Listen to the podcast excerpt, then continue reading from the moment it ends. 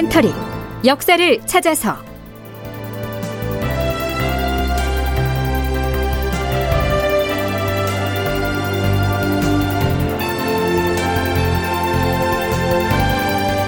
제 1013편. 임해군의 상태를 조사하겠다는 명나라 사신. 극본 이상락. 연출 조정현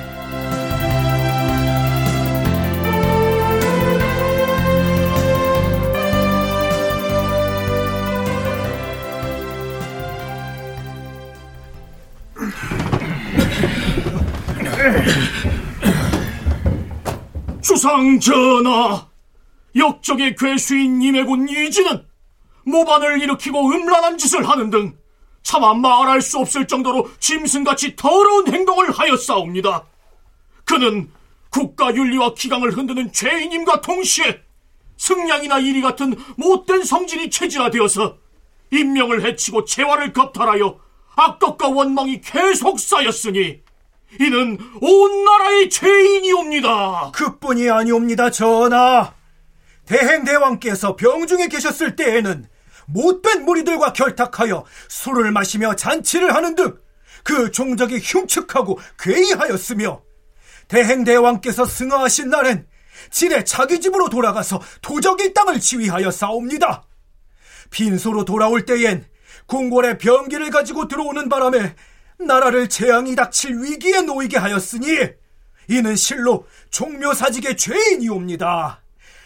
이매군 이진을 처단하시옵소서. 이매군을 처단하시옵소서. 여러분 안녕하십니까? 역사를 찾아서의 김석환입니다. 광해군은 즉위하자마자 영의정이었던 유영경을 제거한 기세를 몰아서 세자 시절부터 그의 지위에 걸림돌이 되어왔던 친형 임해군을 멀리 전라도 진도로 귀양 보냈다가 유배지를 강화도의 교동으로 바꾸죠. 여기서 광해군이 그렇게 했다고 표현했는데요. 형식상으로는 대간이 앞장서서 유영경과 임해군을 탄핵한 것으로 되어 있지만 그 시기에 사관원, 사헌부 등 양사의 대간은 광해군의 친위대격인 북인이 권력을 잡고 있었으니까요. 프로그램 들머리에서 유배 중인 임해군을 처형하라 하는 대간의 상소 일부를 소개했는데요. 이 역시 광해군의 의지와 관련이 없다고 볼 수는 없겠죠. 자, 그런데요. 임해군을 처형하라는 목소리가 터져 나오기 시작한 바로 그 시점에 한 가지 변수가 생깁니다. 광해군을 조선의 국왕으로 책봉해 달라는 요청을 명나라 조정에서 거부해버린 것이죠. 애당초 광해군이 세자로 책봉받지 못했던 것도 사실은 명나라의 내부 사정 때문이었습니다. 서강대 계승범 교수는 자신의 저서 모후의 반역에서 이렇게 기술하고 있습니다. 명나라 황제 만력제는 여러 후궁에서 모두 8명의 아들을 두었다. 장자는 공비 왕씨에게서 태어난 주상락이었다.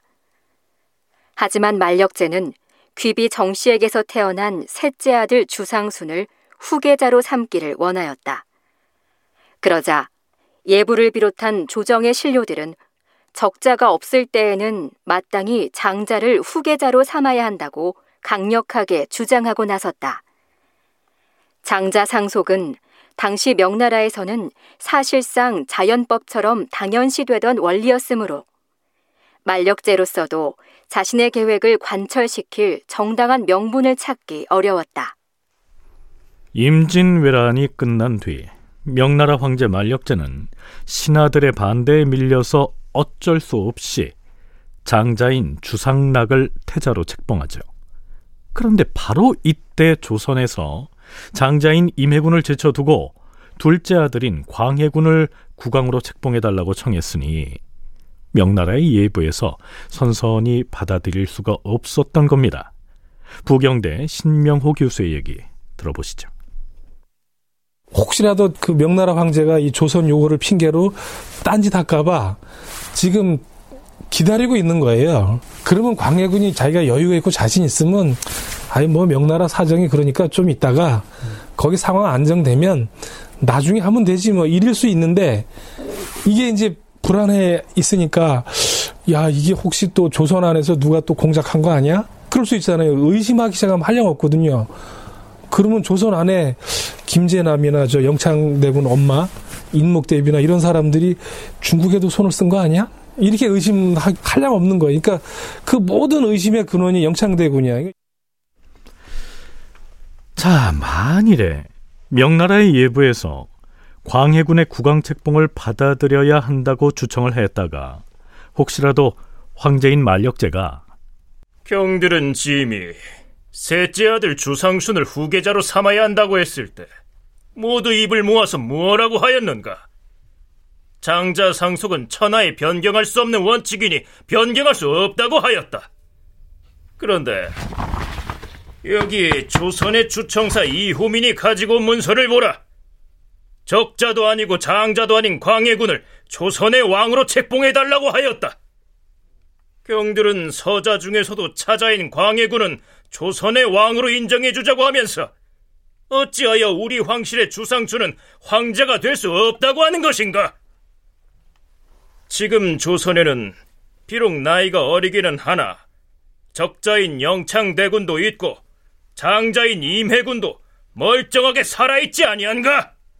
이렇게 문제 삼고 나온다면 상황이 매우 복잡해지기 때문에 명나라의 예부에서 광해군의 국왕책봉을 선선하게 받아줄 수가 없는 처지였다.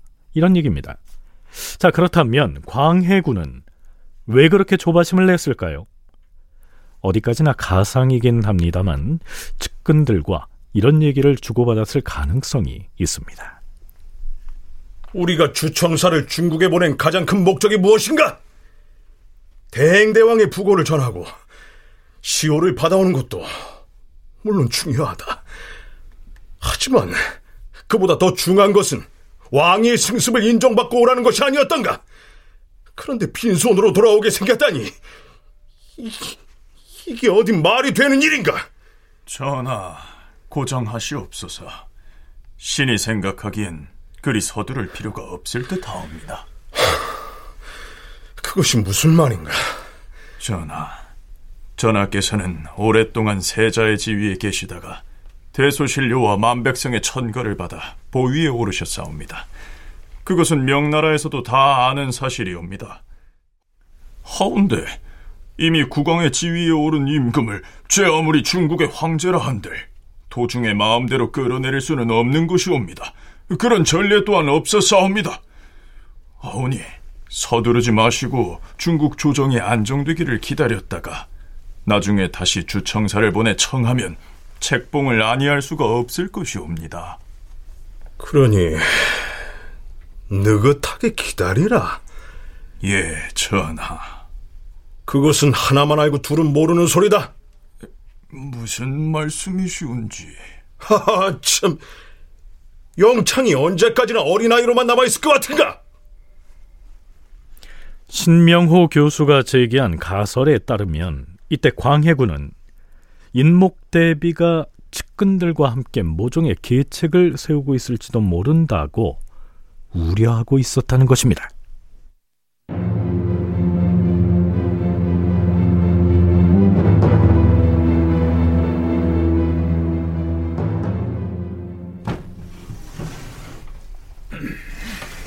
아니, 아버님이 무슨 일로 입골하셨습니까? 이 사람은 인목대비의 아버지이자 영창대군의 외조부인 김재남입니다. 조정의 일이 어찌 돌아가는지 궁금해서 견딜 수가 있어야지요. 이번에 명나라에 간 주청사가 책봉을 받지 못하고 돌아오게 되었다지요. 참으로 걱정이 아닐 수 없습니다. 그것이 걱정만 할 일은 아닐 것입니다, 대비마마. 아니, 주상이 중국의 책봉을 받지 못했는데 걱정할 일이 아니라니요. 명나라 조정에서는 얼마 전에 서자 중에서 장남인 주상락을 태자로 삼았는데 이는 황제의 뜻이 아닙니다. 황제는 셋째인 주상순을 후계자로 낙점해 두고 있었지요. 그런데 우리 조선에서 장자인 임해군이 생존해 있음에도 차자를 왕으로 책봉해 달라니까 예부에서 받아들이지 않았다. 그 말씀인가요? 그렇습니다. 아마도 광해군의 책봉 문제는 금방 결론이 나지 않을 것입니다. 광해군을 조선의 왕으로 인정해주면 장자 상속을 고집해온 명나라 예부의 논리가 궁색해질 수밖에 없으니까요. 하지만 우리 주상이 책봉을 못 받으면 우리가 명나라 조정하고 은밀히 소통을 해서 우선은 광해군을 밀어내고 장자인 임해군으로 하여금 왕위에 오르게 한 다음에 아니 아버님 무슨 그런 경천 동지할 말씀을 어느 시기쯤 되면 우리가 보위를 찾아오는 것입니다. 우리라니요. 돌아가신 대행대왕의 유일한 적자는 우리 영창대군입니다. 영창대군이 나이를 조금만 더 먹으면 임해군 대신에 임금 자리에 오르게 하고 대비마마가 수렴 청정을 하면 될 것이에요. 아버님, 누가 들을까 무섭습니다. 제발 그런 말씀을 다시는 입 밖에 내지 마십시오. 광해군이 이런 상상을 하고서 하루빨리 중국으로부터 책봉을 받아오는 그 문제에 대해서 이렇게 조바심을 낼 수밖에 없었다. 이런 얘기입니다. 어디까지나 가상을 해보자면 그렇다는 얘기입니다. 자, 그런데요, 서강대 계승범 교수는요, 이때 명나라에서 책봉을 거부한 것은 일종의 조선 길들이기 성격도 있었을 거라고 분석합니다. 참고로 여기서 주본이라고 하는 말이 나오는데요. 여기에서는 책봉을 해달라고 명나라 황제에게 올린 문서를 읽었습니다. 좀 더 뭐 속된 말로 말하면 조선을 좀 더 길들여야겠다. 뭐 이런 일종의 외교 전쟁이라고도 할 수가 있죠. 네. 근데 우리는 너무 전례가 없다는데 너무 안심하고 좀 너무 편하게 막 쉽게 생각하고 그냥 주본을 보낸 게 문제지 주본 내용 때문에 지금 지적을 받은 거니까 그거 주본을 들고 간 사신이 잘못한 건 없는 거죠. 설마 16년 동안이나 세자의 역할을 해왔고 공식 절차를 거쳐서 보위에 오른 광해군에 대해서 책봉을 거부하는 일이야 생기겠느냐. 이런 판단 때문에 너무 안이하게 대처했다는 겁니다. 자, 이제 전국은 바야흐로 귀양간 임해군에 대한 처리 문제와 광해군에 대한 책봉 문제가 묘하게 얽혀들고 있습니다.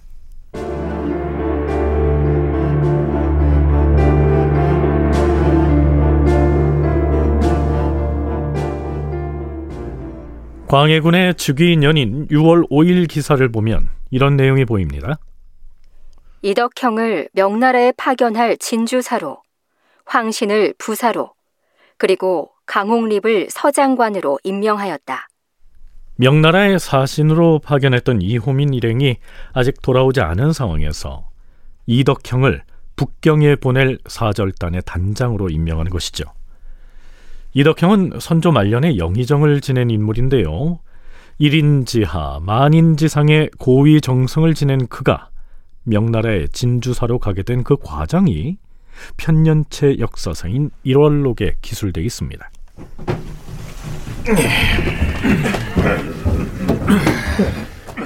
사간원 정원 최연을 비롯한 간관들이 임금에게 찾아가 아뢰었다.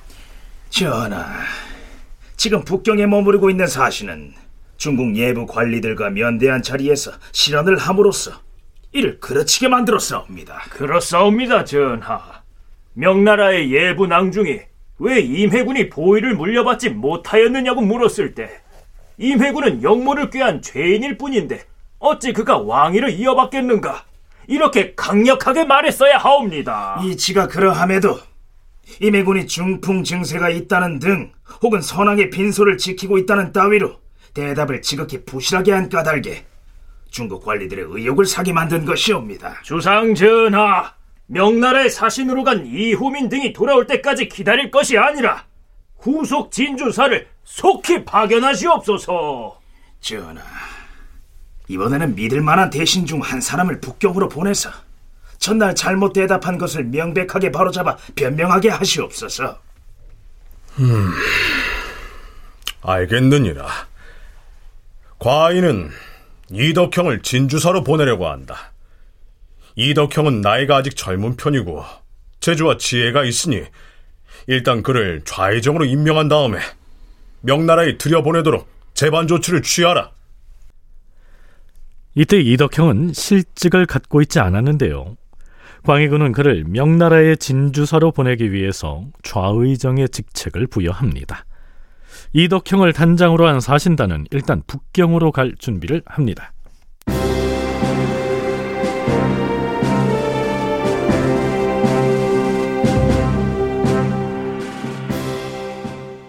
자, 그런데요.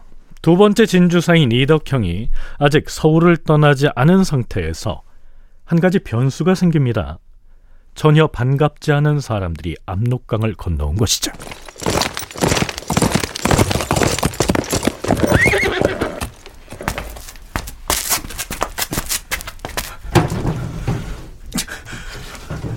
주상 전하, 지금 명나라 조정에서 보낸 차관 일행이 서울로 들어오고 있사옵니다. 뭐라? 명나라에서 차관을 보내왔다는 말이냐? 무슨 명목으로? 아뢰옵기 황송하오나 임해군의 상태를 살피러 온 것이라 하옵니다. 여기서 차관이란 특별한 임무를 맡겨서 파견하는 관리를 일컫습니다. 광해군에 대한 국왕 책봉 여부가 양국 간의 외교 현안이 되어 있는 상황에서 장자인 임해군이 실제로 병들어서 임금 노릇을 할 수 없는 지경인지의 여부를 확인하기 위해서 명나라 조정에서 차관을 파견한 것이죠. 임해군의 상태를 관찰하기 위한 차관이라고 하였는가? 그럼 이번에 차관으로 온 사람은 누구인가? 요동도사 어밀괴와 자제주 지부인 마네민이라는 사람이옵니다. 자, 그런데요. 어밀괴라고 하는 이 명나라 차관은 서울에 도착하자마자 매우 거만한 태도를 보입니다.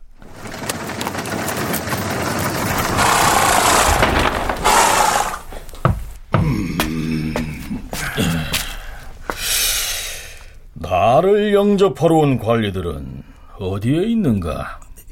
예, 지금 조정 대신들이 이미 모하관에 영접 나와서 대인이 도착하시기만을 기다리고 있습니다. 음, 그럼 대신들만 왔단 말인가? 조선의 왕은 어찌하여 나와보지도 않은 것인가? 나는 황제 폐하의 칙령을 받고 온 차관으로서 내일이라도 당장 임해군을 면담하여 중풍에 걸렸다는 그의 상태가 어떠한지를 직접 살필 것이다. 또한 필요하다면 조선 국왕과 임해군을 한자리에 불러서 서로 대지를 하도록 할 것이다. 알겠는가?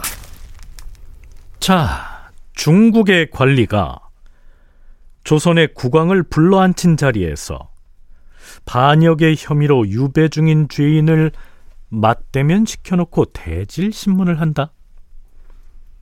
과연 그런 일이 실제로 벌어질까요? 다큐멘터리 역사를 찾아서 다음 시간에 계속하겠습니다.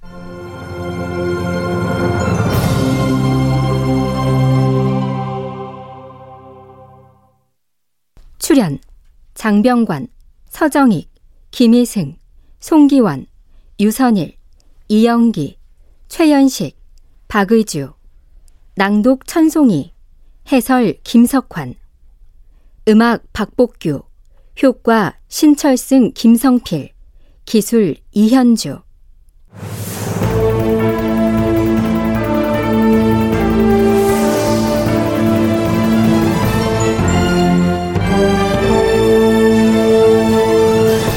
다큐멘터리 역사를 찾아서 제 1013편 임해군의 상태를 조사하겠다는 명나라 사신 이상락극본 조정현 연출로 보내드렸습니다.